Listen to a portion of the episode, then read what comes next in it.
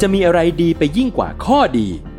ออโทเปดิกสิริราช ฉลองครบรอบ 60 ปี ให้ความรู้ด้านกระดูกและข้อฟรี ในงาน 60 ปีออโทเปดิกสิริราช กิจกรรมเสวนาความรู้สู่ประชาชน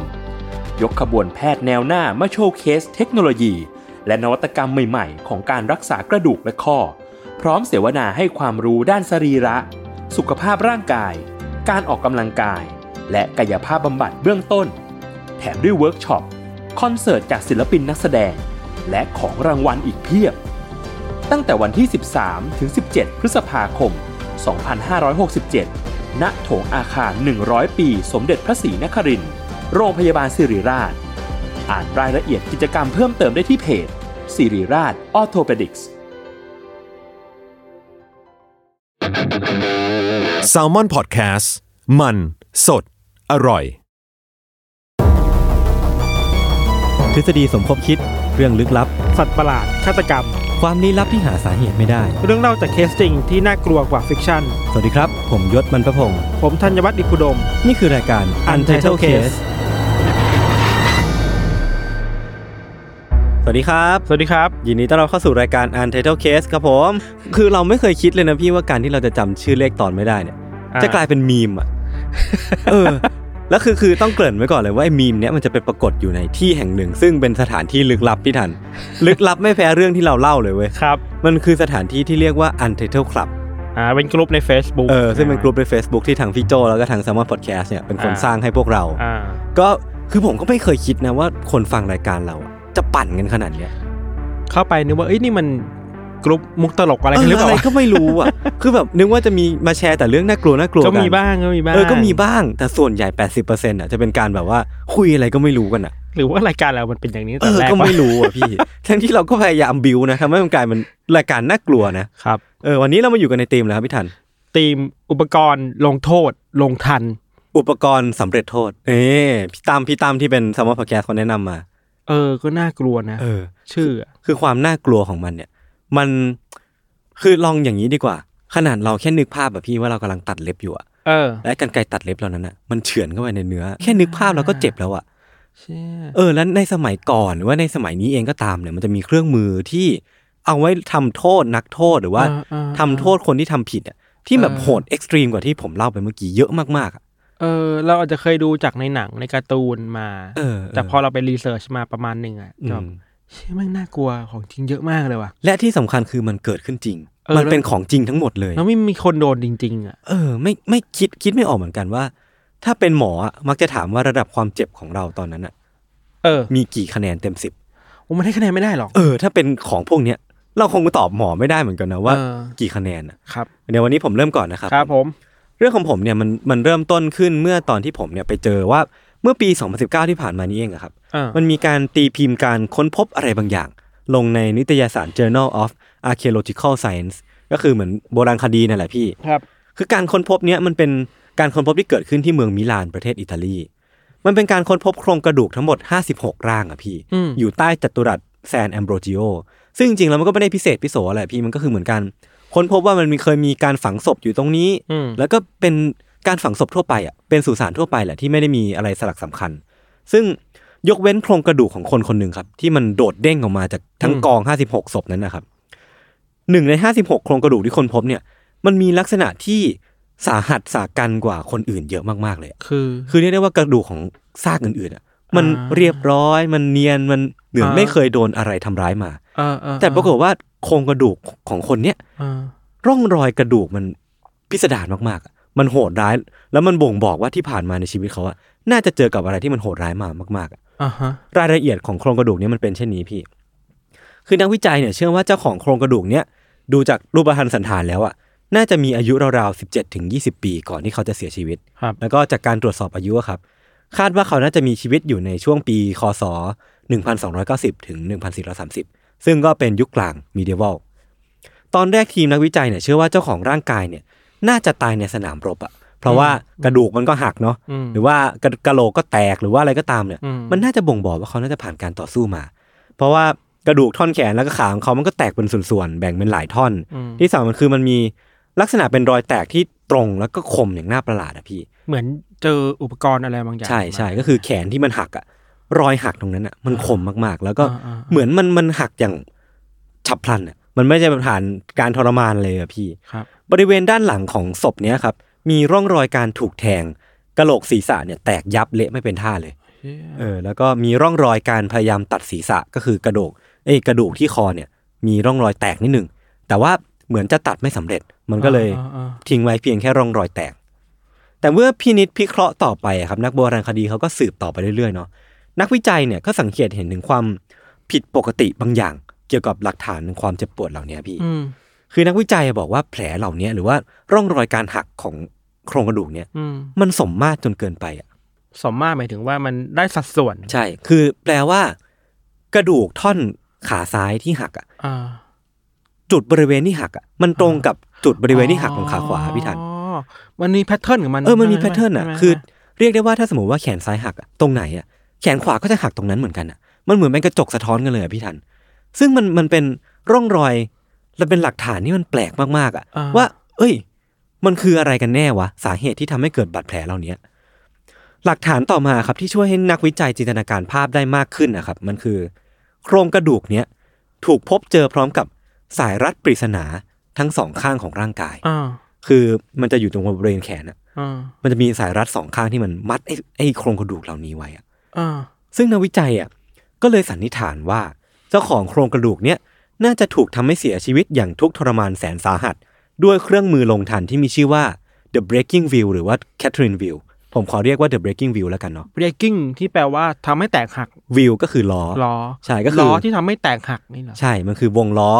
ลงทันที่ทำให้กระดูกของคุณแตกหักเป็นสิ่งเสียง ออน่ากลัว เออ คือ the breaking view เนี่ยมันเป็นเครื่องมือลงโทษที่มีหลักฐานปรากฏว่าใช้กันอย่างแพร่หลายทั่วยุโรปในยุคกลางอะพี่ ครับ ก็คือเป็นยุคมิ d ด v a l เป็นอุปกรณ์ที่โหดเหี้ยมเกินบรรยาย แล้วก็มีการใช้ของมันในหลากหลายขั้นตอน อืม คือขั้นตอนแรกเนี่ยครับ เหยื่อที่ถูกตัดสินให้ลงโทษเนี่ย จะถูกนำขึ้นไปบนเวทีแห่งหนึ่ง อ่า ซึ่งเวทีนั้นน่ะก็จะถูกมุงดูโดยฝูงชนน่ะ ตาม อ่า ตามภาพที่เราเคยเห็นแหละ อ่าา เออ แล้วก็ถูกจับมัดไว้กับพื้น อ่า คือพอถูกจับมัดไว้กับพื้นเนี่ยครับ จากนั้นน่ะเพชฌฆาตเนี่ย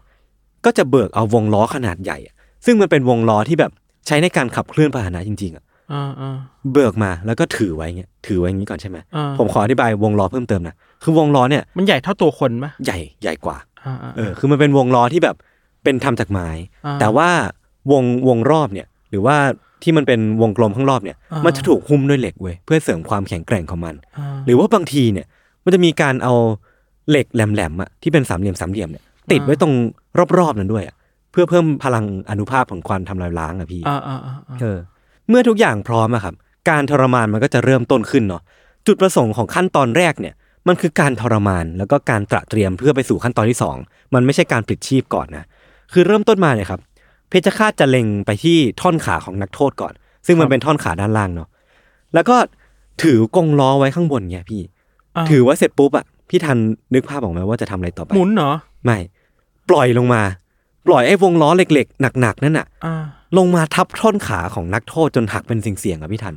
ไม่เรื่องนะหมายถึงว่า วงล้อที่มันมีคนถืออยู่เนี่ย เออ ก็จะปล่อยลงมาแนวแนวดิ่ง แนว ใช่ปะ ดิ่ง MGH แบบว่าเออ เออ แบบว่า เออ เป็นแรงที่แบบสะสมมาตั้งแต่ข้างบนอ่ะ เออเออเออ ลงมาทับขาของนักโทษที่ถูกจับมัดไว้กับพื้นบน เออ เวทีอ่ะ อ๋อเพราะเพเพราะเห็นนี้มันเลยดูได้สมมาตร ใช่แล้วแปลว่าขาซ้ายที่มันถูกหัก ก็จะถูกทำให้หักพร้อมๆกับขาขวาไปด้วย อ่าอ่า แล้วทีเนี้ยครับเพชฌฆาตเนี่ยก็จะค่อยๆ เล็งสูงขึ้นไปเรื่อยๆอะพอขาหักแล้วใช่ไหมเขาจะเริ่มเล็งขึ้นมาท่อนขาด้านบน แล้วก็ตรงบริเวณอวัยวะเพศ แล้วก็หย่อนลงมาเรื่อยๆหย่อนมาเลยหย่อนลงอกบ้างแล้วละแล้วก็ค่อยๆเล็งมาจนถึงแขนอะ อ่า ทำให้แขนหักเป็นสิ่งเสี่ยงๆเรียกได้ว่าตอนพอถึงขั้นตอนเนี้ยพี่ กระดูกของนักโทษอ่ะก็แทบจะแตกทั้งร่างกายแล้วอะ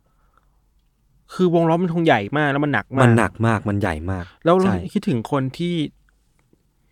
จริงๆ ครั้งแรกเขายังยังยังไม่เสียชีวิตอ่ะ ใช่ ใช่ไหมมัน ใช่ ต้องทรมานขนาดไหนอะ มันทำไปเรื่อยๆทำไปเรื่อย โอ้ ๆ คือ ค่ะ จำนวนครั้งที่จะหย่อนนะครับ บางทีมันขึ้นอยู่กับพินิษพิเคราะห์ของเพชฌฆาต อ่ และบางทีก็ขึ้นอยู่กับจำนวนซี่ล้อนั่นน่ะ อ่า ถ้าล้อที่เอามาลงโทษเนี่ยมีซี่เยอะเท่าไหร่อะ อืม เพชฌฆาตก็จะหย่อนในล้อเนี่ยลงไปทับร่างนักโทษมากเท่านั้นน่ะ แต่ไม่ถึงคอใช่ไหม ไม่ถึงคอ เพราะว่าขั้นตอนแรกอ่ะจะยังไม่ทำให้เสียชีวิต คือเลี้ยงไปเรื่อยๆ เลี้ยงไว้เรื่อย โโหโคตโหด ๆทรมานไปก่อน โหดว่ะ บางทีอะครับมันมีหลักฐานปรากฏไว้ว่า บางทีเพื่อให้กระดูกแบบของนักโทษมันหักแน่นอนอะ อ่า เพชฌฆาตจะมีการเอาไม้แหลมๆอะเสียบไว้ตามข้อต่อของร่างกายด้วย เพื่อ เพื่อให้เวลาไอ้เหล็กตรงเนี้ยไอ้ล้อตรงเนี้ยมันลงลงมาทับอะ เออ ไอ้ไม้ด้านหลังที่เสียบไว้ตรงข้อต่อด้านหลัง อ่า อะ อ่า มันจะกระแทกอีกอีกทีหนึ่งอะเพื่อให้กระดูกมันหักชัวร์ๆอะนั่นจึงอาจจะเป็นเหตุผลว่าทำไมศพที่ถูกพบตอนแรกอะ อ่า ที่ผมเล่าไปตอนแรกอะ เออ ถึงมีรอยหักที่คมเหลือเกิน อ๋อมันมันสองต่อ ใช่ มันอาจจะเป็นเช่นนั้นก็ได้ เออ อีกวิธีหนึ่งของขั้นตอนแรกเนี่ยครับ มัน มันอาจจะไม่ใช่วิธีการหย่อนลงไม้อย่างเงี้ยพี่ ครับ แต่มันจะเป็นการมัดนักโทษไว้กับกรงล้อเนี่ย แล้วก็หมุนด้วยความเร็วอะ อ่า แล้วก็ระหว่างที่ไอ้ล้อมันหมุนน่ะ ก็จะมีการเอาอาวุธอะเอาของมีคม เอาของแข็งอะมาฟาดฟาดฟาดฟาด นักโทษที่หมุนหมุนอยู่นั้นน่ะ ฟาดไปเรื่อยๆ จนแขนขาหักเละเทะอะพี่ ฟาดแบบรันดอมเหรอ ใช่ ก็ แต่ คือ คือ แบบ เขาเขายังหมุนอยู่ ใช่ นักโทษก็หมุนหมุนหมุนหมุนหมุนไม่ดิ แล้วก็เพชรฆาตก็เอาไม้ เอา มันคืออะ อะไรไม่รู้ หมุนแนว ฟาดๆ ตั้งใช่ปะ แนวนอนแนวตั้งก็ได้แล้วแต่ อ่า แล้วแต่พินิจพิเคราะห์เลย แต่ก็แล้วแต่ว่าจะค่าจะตียังไงตี ใช่ ส่วนไหน ใช่ใช่ คือมันหมุนแล้วมันก็เลยฟาดแบบแรนดอมอ่ะพี่มันก็คือแบบโหดมากๆอ่ะ โอ้ นักโทษไม่มีทางรู้เลยว่า ตัวเองจะโดนทุบจากทางไหนอ่ะมันจะมีบางหลักฐานนะครับ ที่บอกว่าเพชฌฆาตเนี่ยสามารถกำหนดได้ว่าจะฆ่านักโทษตั้งแต่ขั้นตอนนี้ อ่ แต่ว่ามันก็ไม่ใช่เรื่องที่เกิดขึ้นบ่อยๆครับเพราะว่าพอขั้นตอนแรกเนี่ย มันเป็นเพียงการตระเตรียมเพื่อไปสู่ขั้นตอนที่สองอย่างที่ผมได้เล่าไปเลย อ่า ซึ่งพอมาสู่ขั้นตอนที่ 2 แล้วเนี่ย มันคือการนำร่างกายของนักโทษอ่ะที่ถูกหักกระดูกเละเทะไปแล้วอ่ะ อืม มามัดเข้ากับวงล้ออีกวงล้อหนึ่งซึ่งเป็นวงล้อใหม่เลยอะไม่เกี่ยวข้องกับวงล้อแรกเลยนะ อ่าอ่า ซึ่งมันจะเป็นการสอดแขนและขาเข้าไประหว่างซี่ล้ออะซึ่งมันสามารถเป็นไปได้ เพราะว่าก ก ระดูกของคถึงล้อน ที่เป็นเกวียนคล้ายๆล้อ ใช่ เกวียนถูกป่ะ ใช่ โอเค มันคือการเอาแขนขา นึกภาพ เออนึกภาพบอกหมายถึงว่า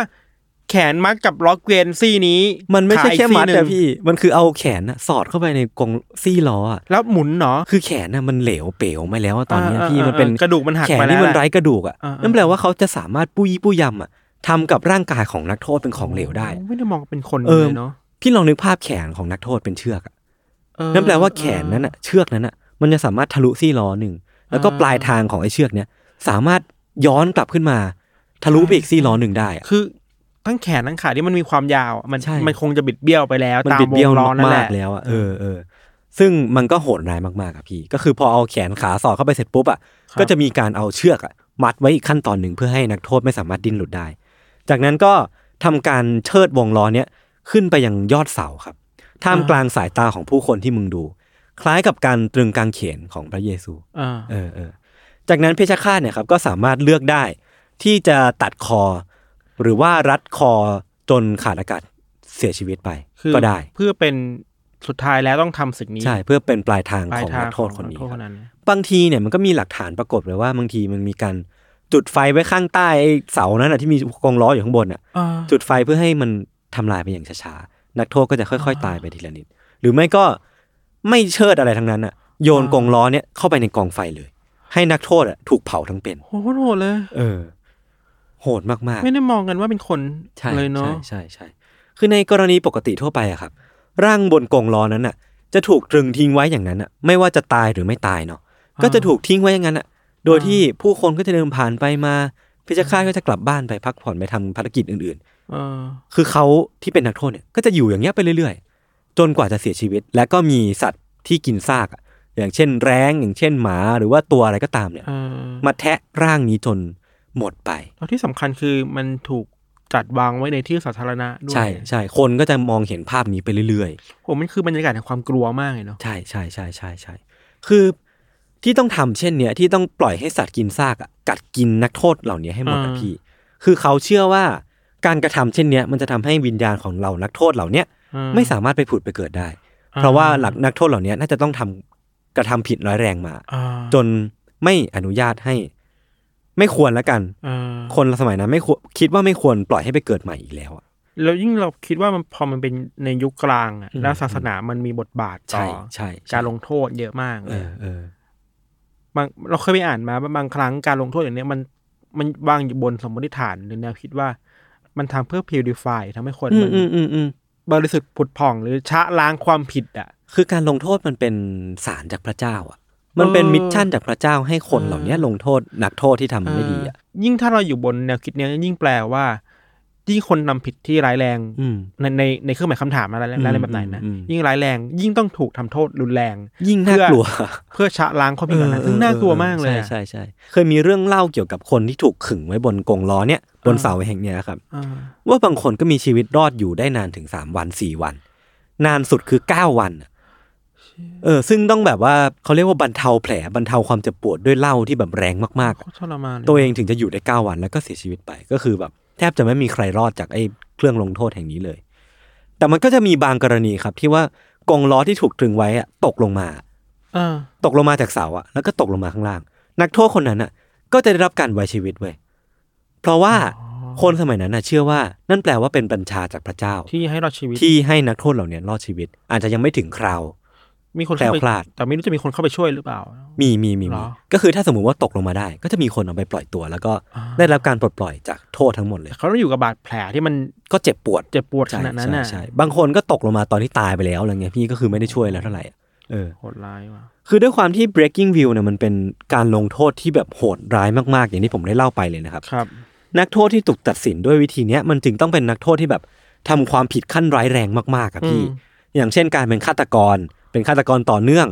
หรือว่าเป็นคนที่แพร่กระจายโรคติดต่ออย่างโรค the black death อะ เออ เคยได้ยินไหมพี่ โรคอะไรอย่าง โรค black death ที่มันเป็นโรคติดต่อแบบ ที่ฆ่าชีวิตคนไปมากที่สุดในประวัติศาสตร์มนุษย์เลย มันมีชื่อไทยเหมือนกันนะ การตายสีดำ มันคือการะโรคเว้ย อ๋อมันคือการละโรคใช่ไหม เออมันคือการะโรคแล้วติดอยู่ในปากนั่นแหละ เออเออเออเออบ างคนอันนี้ไม่ได้หยาบคายนะเขาเรียกว่าโรคห่า อ่าอ่าอ่า คือมันน่ากลัวขนาดนั้นอ่ะ อ๋อ มันคือโรคหา เอ โอ อ เค คือไอ้โรคหาเนี่ยแหละ เฮ้ยเชี่ยไม่ได้ด่า การะโรคการะโรค การละโรคเนี่ย มันฆ่าชีวิตคนในยุคนั้นไปมากถึง 75ถึง200 ล้านคน โอ้เชี่ย อื โห ม ดคือ เราคิดว่าคนที่มันอยู่ในยุคนั้นแล้วเขาอยู่ในความกลัว อืม โรคแบบนี้อะ อืมอืม มันก็ยิ่งต้องหาหาคนผิดให้ได้อ่ะ ใช่ใช่ ไหม ใช่ หาต้นตอให้ได้ก็ต้องทำแบบนี้แทนอะ มัน เย เป็นยุคที่คนเรายังไม่รู้จักไมโครออร์แกนิซึมยังไม่รู้จักแบคทีเรีย ไม่รู้จักจุลินทรี เออ ย์ เออ ไม่รู้จักไวรัส เออ ไม่รู้ว่าจะทำยังไงกับไอ้พวกสิ่งมีชีวิตตัวเล็กๆเนี่ยเหล่านี้ดี ก็เลยคิดว่ามันมาจากคนนี่แหละ เออ ใช่ไหม ด้วยความที่ศพของนักโทษที่ถูกลงทันด้วยวิธีเนี้ยครับมันมักจะถูกทิ้งไว้กลางแจ้งอ่ะมันทำให้มีการพบเจอซากถือว่าหลักฐานเกี่ยวกับไอการลงโทษด้วยวิธีเนี้ยน้อยมาก อืม ๆ มันจะมีถูกบันทึกไว้ในภาพวาด หรือว่าภาพเขียนอะไรเงี้ยพี่ อืม ซึ่งมันก็จะไม่ค่อยมีปรากฏว่ามีซากศพของคนที่ถูกลงโทษด้วยวิธีนี้ บ่อยครั้ง ม ซึ่งมันจะมีเคสเนี่ยที่ผมได้เล่าไปตอนแรกเนี่ยที่มีการพบเจอโครงกระดูกที่มิลาน อืม แล้วก็มีอีกเคสหนึ่งที่พบที่เยอรมัน ที่พบว่าตายโดย The Breaking View เหมือนกันเมื่อช่วงศตวรรษที่ 15 แล้วก็มีอีกที่ที่ออสเตรีย แล้วก็มีแค่นี้เองพี่ วน สา ใหญ่ ม เป็น ศพ ส่วนใหญ่เป็นยุโรปเนาะ เออ มีแค่สามศพเท่านั้นอะที่ถูกพบว่ามีหลักฐานจริงๆจังๆว่าถูกลงโทษด้วยด้วย A Breaking View ในเรื่องแบบนี้มันสุกมันถูกเล่าผ่านพวกหนังสือว่า อ่า ด หนังสือภาพวาด ภาพวาด เออเรื่องเล่า คนเจอมานี่ แต่ว่าที่สำคัญนะพี่เกี่ยวกับเรื่องเนี่ยโครงกระดูกที่มิลานที่ผมได้เล่าไปตอนต้นอ่ะ มันยังก็ยังมีอะไรน่าสนใจอยู่อีกนิดหนึ่งเป็นเกร็ด อ่าอ่า คือนักวิจัยอะบอกว่าโครงกระดูกที่คนพบเนี่ยมีลักษณะฟันที่เรียกว่าบักเก็ตทีสหรือว่าฟันเหยินผิดปกติอะ อ่า คือ อ่าอ่า จากซากฟันอ่ะพี่มันเหยินมากๆเลยนะมันเหยินออกมา เหมือนถูกทำอะไรให้มัน ไม่ใช่ไม่ใช่ผมว่าเป็นกรรมพันธุ์ คือคน อ่า คนเนี้ยน่าจะเกิดมามีฟันเหยินผิดปกติ อ๋อ แล้วก็เขาเนี่ยยังมีส่วนสูงที่เตี้ยกว่าค่าเฉลี่ยในยุคนั้นอะถึงประมาณ 11เซนติเมตรอะหรือว่าหนึ่งไม้บรรทัดอะ อ๋อ นั่นถ้าว่าการตามบันทึกแล้วก็สถิตินะครับ ชายคนเนี้ยที่ตายด้วย The Breaking View อ่ะอาจจะเป็นนักโทษที่ก่อเหตุไม่ดี แต่ว่านักวิจัยก็บอกว่ามันก็ยังมีอีกความเป็นไปได้หนึ่ง ที่ว่า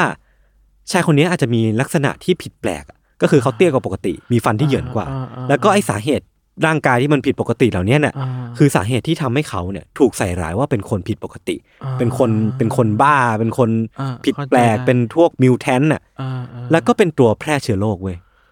เออ เออ นั่นแปลว่าสาเหตุเหล่านี้แหละ อาจจะเป็นสาเหตุที่แท้จริงที่ทำให้เขาถูกตัดสินประหารชีวิตก็ได้ หมายถึงว่า คนคนหนึ่งที่มีรูปร่างที่ผิดปกติอ่ะ ใช่ มันจะถูกจับจ้องได้เยอะกว่า ใช่ใช่และในยุคที่เชื้อโรคอย่างที่พี่ทันพูดเมื่อกี้เลย เป็นเชื้อโรคยังไม่มีสาเหตุอย่างแน่ชัดอ่ะ เออ ไอ้คนเหล่านี้ที่มีมีลักษณะภายนอกที่มันแปลกแตกต่างจากคนอื่นอ่ะ เออ ก็มักจะกลายเป็นแพะรับบาปเว้ย ก็น่าสงสารเขานะคือเขา อืมอืม ถ้าเป็นอย่างนี้จริง เขาไม่ได้ทำอะไรผิดอ่ะ ใช่ เขาเขาเป็นเหยื่อของโรคระบาดเหมือนกับคนอื่นๆด้วยซ้ำอะ ใช่ใช่ใช่ แต่เพียงแค่ ใช่ เขา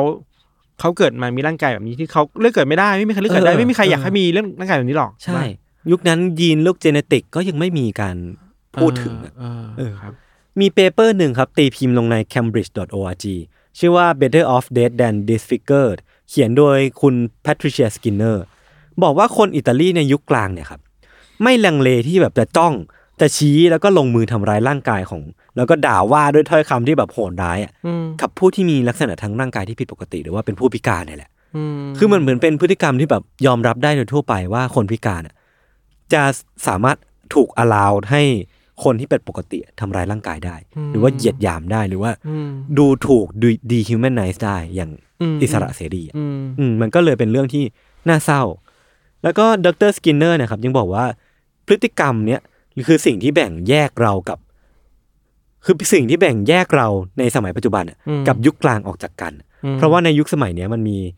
เรื่องของ human rights มันมีเรื่องของความเท่าเทียมของมนุษย์ ชน เราไม่ทำเช่นนั้นกับเหล่าผู้พิการอีกต่อไปแล้ว อ่ แต่ว่าสิ่งที่เกิดขึ้นคือในประวัติศาสตร์ประวัติศาสตร์เนี่ยมันก็บันทึกไว้ว่า อืม คนในยุคกลางอะก็มีพฤติกรรมเช่นนี้กับ อืม ผู้พิการจริง ๆ อืม รวมไปถึงว่าคนผิวดำคน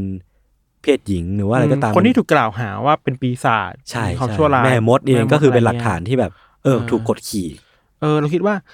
สังคมมันยุคในยุคนั้นเนี่ยมัน อืม มีเส้นแบ่งที่ชัดมากเลยระหว่างสิ่งที่ปกติกับสิ่งที่ไม่ปกติอะ ใช่ใช่ แล้ว ใช่ พอมันลากเส้นแบ่งมันชัดเจนมากอะ อืม มันสามารถโบอยง่ายมากอะ เออเออเออ ว่า เออ นี่ไง คือต้นตอของไวรัส ม คืออ ม ต้นตอของโรคต้นตอของความชั่วร้าย แล้วอย่างที่ยศบอกอะในยุคนั้นมันยังไม่มีคอนเซปต์ที่เรื่อง human rights หรือว่า เออเออเออ สิทธิมนุษยชนที่มันเหมือนเข้มข้นเหมือน อืม ยุคหลักมา เพราะฉะนั้นการป้องกันตัวเองอ่ะแล้วการมองว่าทุกคนมันเท่ากันอ่ะ มันยังไม่ขนาดนั้นนะ ใช่ใช่ใช่ เนาะ ใช่คือเรื่องเนี้ยมันก็เลยกลายเป็นว่าไม่ใช่แค่เรื่องของความโหดร้ายของการลงทันมนุษย์ด้วยกันเองในอดีตอะพี่ อืม มันยังเป็นเรื่องของ human rights มันเป็นเรื่องของความเจริญก้าวหน้าทาง culture วัฒนธรรมของคนเราด้วย ก็ อืม เป็นเรื่องที่สะท้อนอะไรหลาย ๆ อย่างครับ อืมครับ คือในยุคกลางอะพี่ผมก็ไปรีเสิร์ชเพิ่มเติมนะว่ามันมีเครื่องมือลงโทษอะไรอีกเยอะแยะมากมายเลยนะ เดี๋ยวผมลองยกตัวอย่างละกันว่าที่ ครับ ผมผม คือไม่ได้ชอบหรอก คือมันโหดดีอะ เออ อีกมีอันหนึงชื่อว่าเดอะซอครับ คือเดอะซอเนี่ยมันจะเป็นลักษณะของ เลื่ กา อ ร ยเหรอ เออเดี๋ยวผม S A W นะ S A W ที่แปลว่าเลื่อยนั่นแหละ คือมันจะเป็นไม้ครับไม้สองอัน อ่า ขึงไว้ข้าง อ่า ๆ แล้วก็มีไม้ขึงขื่อกลาง อ่า ที่แบบขึงระหว่างไม้สองอันนั้นนะ อ่า และไอ้ไม้ขื่อกลางเนี่ยมันจะห้อยเชือกเอาไว้ ซึ่ง อ่า เชือกเนี้ยมันก็จะกางขาของนักโทษอะ ไม่ถึงมีคนถูกตึงเอาไว้ มีคนถูกตรึงเอาไว้ ตรึงเอาไว้อ่า ใช่แล้วก็ถูกห้อยหัวเอาไว้ อ่ะ แล้วก็ถูกเชือกสองฝั่งเนี่ยแยกขาออกจากกัน เชี่ย และทีนี้เขาจะเอาเลื่อยมาเว้ย จะบอก ผ่า ว่า เลื่อยลงไปตรงผ่ากลางตรงนั้นน่ะพี่ แบ่งซี่คนออกเป็นสองซี่กะ อ๋อเพราะว่ามันมันมีมุมของการที่ถูกตรึงเอาไว้อยู่แล้วใช่ไหม ให้ขามันกลางออกเป็นตัววีอ่ะ น่ากลัว แล้วก็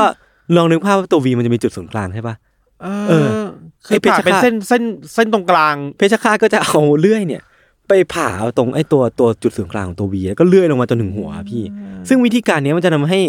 เลือดเนี่ยมันไหลลงมาเว้ยเลือดมันไม่ไหลลงอ่ะนั่นแปลว่า คนน่ะจะตายช้ากว่าปกติอะโหดแบบโหดมากๆอ่ะ เรานึกภาพซีนแบบนั้นไม่ถูกเลยอ่ะ เอออันนี้ขอ disclaimer ไว้หนักๆ มากๆมากๆมากๆมากๆมาก ปลาเถื่อน ๆ เน เอ อะ ออีกอันหนึงคือ the breast ripper ครับ ก็คือเครื่องตัดนม คือมันเป็นมันเป็น อ่า เครื่องมือที่แบบว่า อ่า มันจะล็อกของของระหว่างเออเอ้ยแบบว่า หัวนม นมนมของผู้หญิงเลยอ่ะ อ่า แล้วก็ล็อกเอาไว้ใช่ไหม อ่า ซึ่งผู้หญิงที่ถูกลงโทษด้วยเท่าด้วยเครื่องมือเนี้ยมันคือผู้หญิงที่เป็นชู้หรือว่าต้องถูกลงโทษด้วยการทำแท้งอ่ะ อ่า ก็เลยทำการตัดนมเว้ย ตัดแบบตัดลิเทอรี่ตัดอ่ะ อ่า ตัดฉับไปเลยอ่ะ โหดมาก ไม่อยากไม่อยากนึกภาพไม่อยากเล่ารายละเอียดมาก อีกอันหนึงที่โหดคือ The Rack ครับ เป็นเครื่องยืดตัว อันนี้น่าจะเคยคุ้นๆกัน ยังไง คือมันจะขึงไว้กับเครื่องมือที่แบบว่ามีมีลูกเลื่อนอ่ะ เป็นตัวเป็นแกนหมุนอ่ะ อ่า สามอัน ทีเนี้ยไอ้เครื่องมือเนี้ยขึงไว้อะมันก็มีวิธีหมุนหมุนหมุนหมุนหมุนหมุนหมุน อ่า หมุนให้ร่างกายของคนเรามันยืดไปเรื่อยๆอะยืดไปเรื่อยๆยืดไปเรื่อยๆจนขาด มันขาด เออ แล้วก็ตาย ร่างกาย โหด เรา จริง เคยเห็นเรื่องแบบเนี้ยไอ้ที่การดึงแบบเนี้ยในตะวันออกกลางมานะมันเคยพูดถึงกัน อือหือ เช่นแบบ ใช้วิธีใช้ม้าแทนเครื่องอะ ม คือใช้ม้า ม้า ดึ สองฝั่ง ม้าสองฝั่งก็ดึง เออ เาไว้ อันนี้ก็โหดนี่ก็โหดเออเออเออ เฮ้ยเวลาเราพูดถึงเรื่องยุคกลางอ่ะเราเคย อืม เจอคนพูดหรือเห็นผ่านตาในโซเชียลมีเดียในทวิตเตอร์มันบอกว่า เนี่ย ยุคกลางมันเราเห็นมันมันสวยงามมากเลยนะ ถ้าเป็นไม่ได้อยากกลับไปอยู่ในยุคกลางครั้งแบบ เชื่อไม่ได้โว้ย คือ น่า เรา กลัว อะเราก็จะเพอร์ซีฟว่าความเป็นยุคกลางมันคือความขลังมันคือความคลาสสิกอ่ะ เราคิดว่าเขาก็ไม่ผิดหรอกที่จะคิดนะจะถูก ใช่ เพอร์ซีฟมา ใช่ แบบหนึ่งว่า อ๋อ ยุคกลางมันคือยุคของการมี เจ้าหญิงเจ้าชาย ศิลปะมันรุ่งเรืองด้วยอะไรอย่างนี้ด้วยป่ะ แต่ว่ามันต้องแยกระหว่างยุคกลางกับเรเนซองส์ออกไง อ่าอ่าอ่าก็จริง เออ ก็ ว่า จริง ยุ ก็ ค จริง มืดคือยุคมืดอ่ะ เออ เพราะฉะนั้นมันไม่ควรกลับไปเว้ย เฮ้ยแต่ว่าธีมยุคกลางอ่ะก็เป็นเรื่องที่น่าพูดถึงนะพี่ ก็คือแบบมันมีเรื่องราวแปลกๆ เยอะแยะมากมายอาจจะเล่าในตอนที่ ใช่ เอพิโซดของมันเลย หรือว่ามันก็มีพวก conspiracy theory บางอย่าง เออเออ เกี่ยวกับ เรื่องจอกศักดิ์สิทธิ์อ่ะ อ่ะอันนี้ไม่เคยได้ยินเป็นยังไงนะ เป็นจอกศักดิ์สิทธิ์จอกที่เจซุสอ่ะ อ่าฮะอ่าฮะ ดื่มไวน์ในวันสุดท้ายอ่ะ ครับ แล้วก็มีคนตามหาจอกศักดิ์สิทธิ์นี้กันตลอด เออ เนี่ย เออเออ เข้าใจว่า อ๋อที่พี่ทางเคยเล่าให้ผมฟัง แล้วก็จะมีแบบมีแบบอัศวินในยุคกลางอ่ะ อืม ถูก อืม มอบหมายให้ไปตามหาอะไรเหล่าเนี้ย เออเออเออ มันก็สนุกดี แต่ปรากฏว่ามันก็จะมีจริงหรือไม่มีจริงก็ไม่มีใครรู้ ก็ไม่รู้ใช่ โอเคครับ วันนี้เรื่องที่ผมเตรียมมาก็มีประมาณนี้ครับ ไว้พักฟังเบรกโฆษณาก่อนที่จะกลับมาฟังเรื่องของวิถีเบรกหน้านะครับ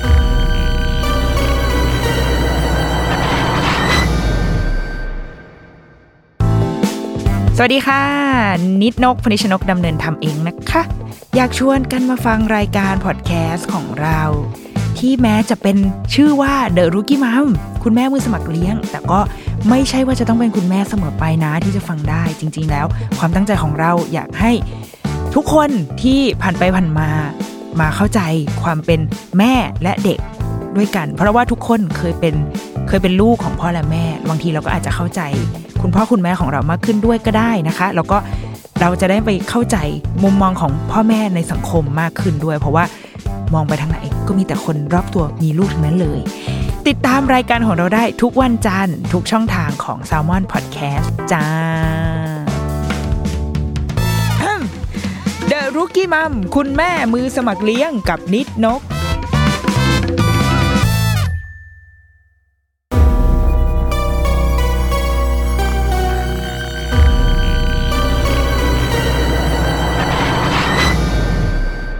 โอเคครับ กลับมาในเรื่องของผมนะครับ เรื่องของเราเนี่ยก็ไม่เลือดเหมือนยศว่ะ อืม แต่ก็น่ากลัวเหมือนกัน คือว่า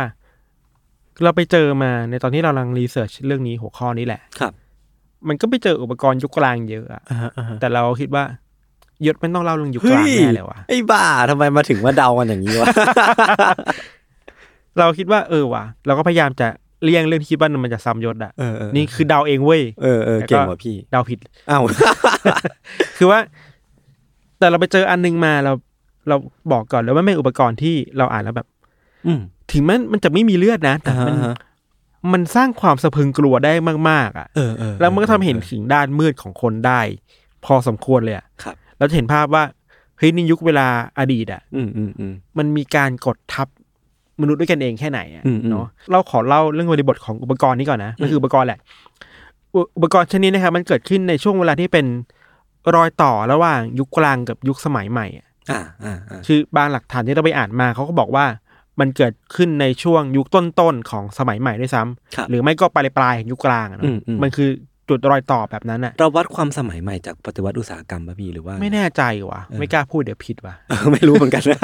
เดี๋ยวไปหาข้อมูลมาให้ครับ เออ นั่นแหละ คือว่าอุปกรณ์เนี้มันเกิดขึ้นครั้งแรกในส กอตแลนด์ครับ อือหือ ในช่วงประมาณปีหนึ่งห้าหกเจ็ดในช่วงเวลานั้นเองเนี่ยอย่างอย่างที่เราบอกอะว่า มันยังไม่ได้เป็นเข้าสู่สมัยใหม่แบบเต็มตัวขนาดนั้นอะ ครับ เพราะฉะนั้นในยุโรปเองมันก็ยังมีกฎหมายแปลกๆบางอย่าง อืม กฎพื้นบ้านบางอย่างที่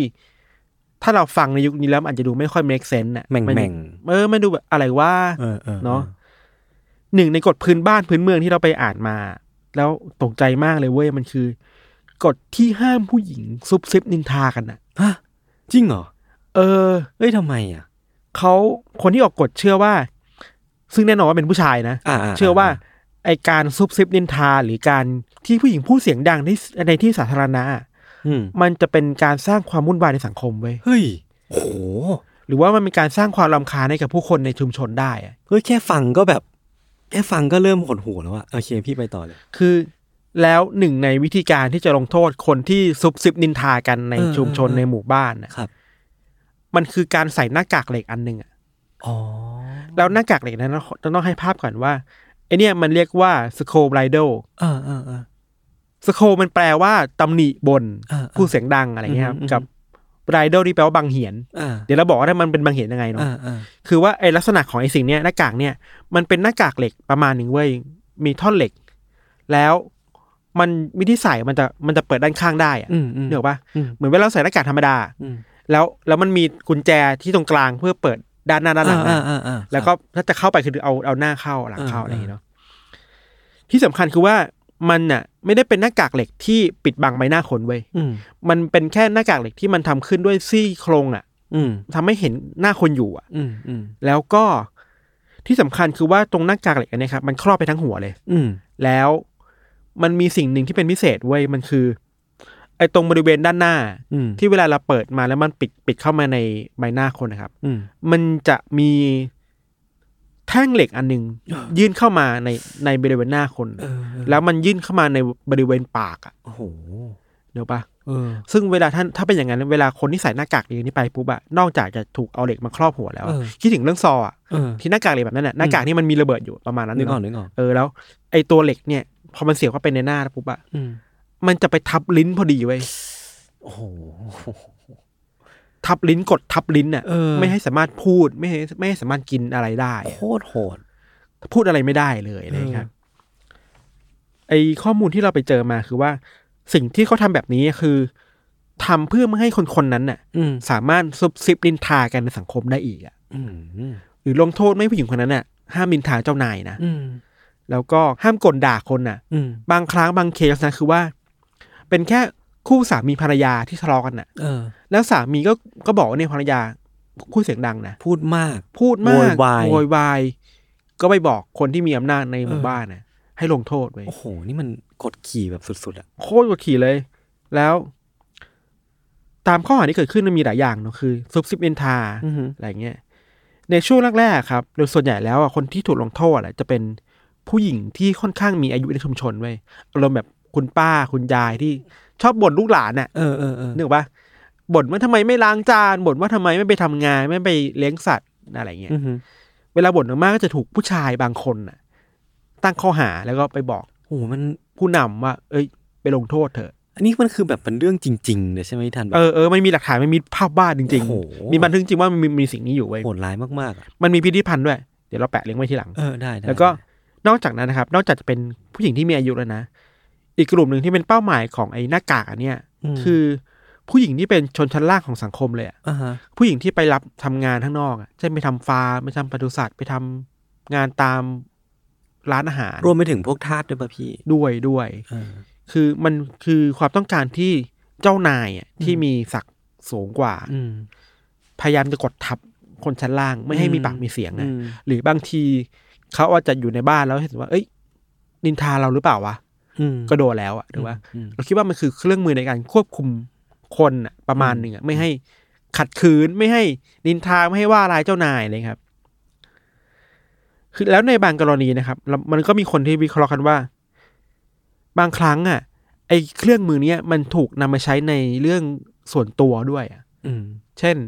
ลักลอบนำมาใช้ในครอบครัวที่สามีไม่พอใจภรรยา อืม ก็จะจับภรรยานี่แหละ ใส่หน้ากากอันเนี่ย เพื่อลงโทษว่าเธอพูดมากเกินไปอ่ะ เออ คือโคตรโหดเลย แล้วมันมีวิธีถอดไหมพี่ มันมีคือ คืออย่างที่เราบอกมันเปิดได้ใช่ป่ะ กุญแจ มันมีกุญแจ เออ แล้ว มันจะมีคนที่คุมกุญแจกุญแจอยู่อ่ะ แล้วทำยังไงอ่ะทำยังไงถึงจะได้ถอดออกมา บางเคสอ่ะ เออ คือมันไม่ได้ใส่ถาวรนะ อ่าฮะ แล้วแต่ความผิดแล้วแต่ข้อหา อ๋อบ างทีก็ชั่วโมงหนึ่งบางทีก็สองชั่วโมงบางทีก็หนึ่งวัน เหมือน นะ เป็นการติดคุกทางวาจาเหมือนกันเนาะ ใช่ เออ มันคือคุกที่ไม่ได้อยู่ในคุกอ่ะ เออโหอึดอัดจัดอ่ะ แล้วขณะเดียวกันนะครับ อย่างที่ยศบอกว่าฟังก์ชันของมันอ่ะมันไม่ได้เป็นแค่การห้ามผู้หญิงพูดอ่ะ อืม มันคือการติดคุกอ่ะ ครับ แล้ว นอกจากนั้นนะครับ มันเป็นการสร้างความอับอายให้กับคนคนนั้นด้วยอะ อ๋อ เพราะว่ามันไม่ได้ติดติดคุกไง เออออ เพราะว่ามันถูก เพราะว่ามันถูกเอาไปใส่ให้กับผู้หญิงที่ต้องทำงานบ้านอยู่อ่ะ หรือว่า อืมอืม เช้ามาก็ต้องอยู่กับหน้ากากอันนี้อ่ะ อืม แล้วคนคนนี้ก็ต้องออกไปทำงานข้างนอกอ่ะ อืม มันคือการสร้างความอับอายว่าเอ้ยนี่ไงผู้หญิงคนเนี้ยเป็นคนที่ซุบซิบมินทาผู้คนนะเป็นคนที่เสียงดังนะ เออมันเป็นเครื่องมือที่พกเอาแบบเหมือนเป็นตราบาปอ่ะพกเอาเรื่อง เออ ราวเรื่องภาพลักษณ์ที่ไม่ดีใน ซึ่ง สมัยนั้น ซึ่งเขาอาจจะไม่ทำอะไรผิดเลยก็ได้อ่ะ เออ ใช่ปะแค่แค่นินทามันทำอะไรผิดวะ โหดอ่ะ มันมีตัวอย่างของของคนที่ต้องใส่หน้ากากเหล็กผู้หญิงนะครับ อืม แล้วต้องออกไปทำงานข้างนอกบ้านทั้งวันเลยอ่ะ อืม แล้วก็ถูกถูกเจ้านายจับเวลาว่าโอเค เย็นนี้ถึงจะออกได้นะ อืม อะไรเงี้ อื ย ม แล้วระหว่างทางที่ดูสิ เธอต้องเดินจากบ้านไปที่ทำงานน่ะ อืม ต้องผ่านที่ชุมชนน่ะ เออ คือไม่ไปก็ไม่ได้ก็ไม่ได้เงินใช้ชีวิตอ่ะ คือแบบโหมันโหดร้ายมันคือการประจานคนน่ะ จริง นอกจากในฟังก์ชันที่เรื่องการทำข้ออับอับอายประจานแล้วครับ ที่โหดไปกว่านั้นคือว่าในเวลาต่อมา อืม ไอ้หน้ากากเนี่ยมันถูกดัดแปลงแต่งเติมมากขึ้น โดยจากเดิมที่เป็นแค่หน้ากากธรรมดาใช่ปะมันมีการเอาเอากระดิ่งอะไปติดอยู่บนหน้ากากข้างบนสุดบนหัวเว้ย เออเพื่ออะไรอ่ะ เพื่อที่ว่าผู้หญิงคนนี้ถ้าเดินไปเดินมาเดินไปไหน จะมีคนได้ยินเสียงอะ โอ้โห คือโคตรแย่เลยอะ เออมันมันมันแย่แบบแย่มากๆอ่ะ มันมีภาพวาดหนึ่งที่เราไปเจอมาคือว่า มันเป็นเหตุการณ์ที่ผู้หญิงคนหนึ่งอ่ะต้องใส่ใส่หน้ากากเนี่ย อืม แล้วข้างบนมีกระดิ่งใช่ปะ เออ แล้วเจ้านายหรือใครไม่รู้เป็นผู้ชายอ่ะ ผูกเชือกมัดกระดิ่งไว้อ่ะเราเดินตามอ่ะ โอ้โห คือบังคับให้เดินตามไปที่ในเดินเดินออกมาในที่สาธารณะแล้วมีกระดิ่งอยู่อะเพื่อประจานคนคนนั้นน่ะ เกินไปอ่ะ โคตรโหดเลย เออ คือคนที่คิดกฎแบบเนี้ยเราคิดว่ามันโหดมากเลย จริงจริงจริง แล้วมันนอกจากไม่เห็นคนไม่เห็นสิทธิในการพูดฟรีสปีชคนอ่ะ ใช่ เสรีภาพในการพูดมันไม่มีในยุคนั้นอ่ะ เอ เนาะ อ เราคิดดูเดี๋ยวว่าคนคนคนนั้นมันต้องใช้ชีวิตต่อไปยังไงวะ นั่นดิ สมมุติว่าโอเค ครบเวลาที่ต้องเอาหน้ากากออกแล้วอะ่ะ ใช่ เขาก็ต้องถูกจับจ้องด้วยสายตาของชาวบ้านน่ะ เออ ซึ่งมันโอ้โหนี่มันคือทำลายชีวิตคนคนหนึ่งทางชีวิตเลยนะ ยิ่งไปกว่านั้นคือปัจจัยภายนอกก็คือการโดนซุบซิบนินทา แต่ปัจจัยภายในเขาอะพี่ เออ ในจิตใจเขาว่ามันจะเป็น เออ รูโหวขนาดไหนวะ เออไอเครื่องมือเนี่ยครับ อุปกรณ์เนี่ยมันก็ใช้มาเรื่อยๆเนาะ อืมอืม แล้วพอมันเข้าถึงยุคของการล่าแม่มดในยุโรปอะ่ะ อ่าอ่าครับ มันก็กลับมาใช้กันมากขึ้นอีกครั้งเว้ย อ่าฮะ อย่างที่เราบอกว่าฟังก์ชันมันคือมันมีเหล็กที่ทับลิ้นอ่ะ เออเออ มันเอามาถูกใช้กับคนที่ถูกกล่าวหาว่าเป็นแม่มดอ่ะ เพื่อให้คนเหล่านั้นน่ะ ไล่คาถาได้ ไล่คาถาได้ โอ้โห คือโอ้โหมันตอบโจทย์ทุกอย่างของการอยากลงโทษคนน่ะ เออ แล้วพอดีมันมีเรื่องแม่มดมีความกลัวแม่มดขึ้นมา อืม ก็อันนี้เอาไปใส่หน้ากากเขาจะได้ไม่ต้องพูดอะไรอะไรเงี้ย อืมอืม หรือว่าเอาไปพิสูจน์ความจริงอ่ะ เออเออ ว่า เออ โอเค ถ้าเราใส่หน้ากากคนนี้แล้วหนึ่งหนึ่งวัน อืม ถ้าไม่มีเรื่องอะไรเกิดขึ้นแปลว่าเธอไม่ได้เป็นแม่มด เออ หรือว่า เอ้ย ถ้าสมมุติว่าไม่ได้มีเรื่องอะไรเกิดขึ้นน่ะ นั่นแปลว่าเธออาจจะเป็นแม่มดไงพี่ เพราะว่า ใช่มันมันคิดได้สองแง่ไง เออเออเออเออเออเออเออ คือแบบโห มันมันปรับตัวอย่างนี้เลยเหรอวะ อืม อย่างไรก็ตามครับเราไม่รู้ว่าช่วงเวลาเป็นไปไปแค่ไหนแต่คิดว่า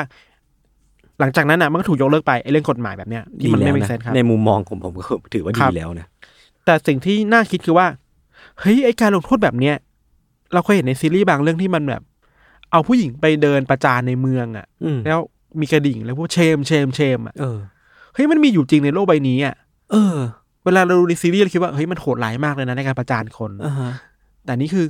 มันก็โหดร้ายเหมือนกันน่ะ มีการผูกเชือกคนแล้วก็เดินไปแล้วมีสันกระดิ่ง แล้วก็บอกว่าคนเนี้ยคือคนที่ขี้นินทา อืม เป้าหมายคือ แค่ขัดใจผู้ชายบางคนเท่านั้นเองอะ่ะ นั่นดิ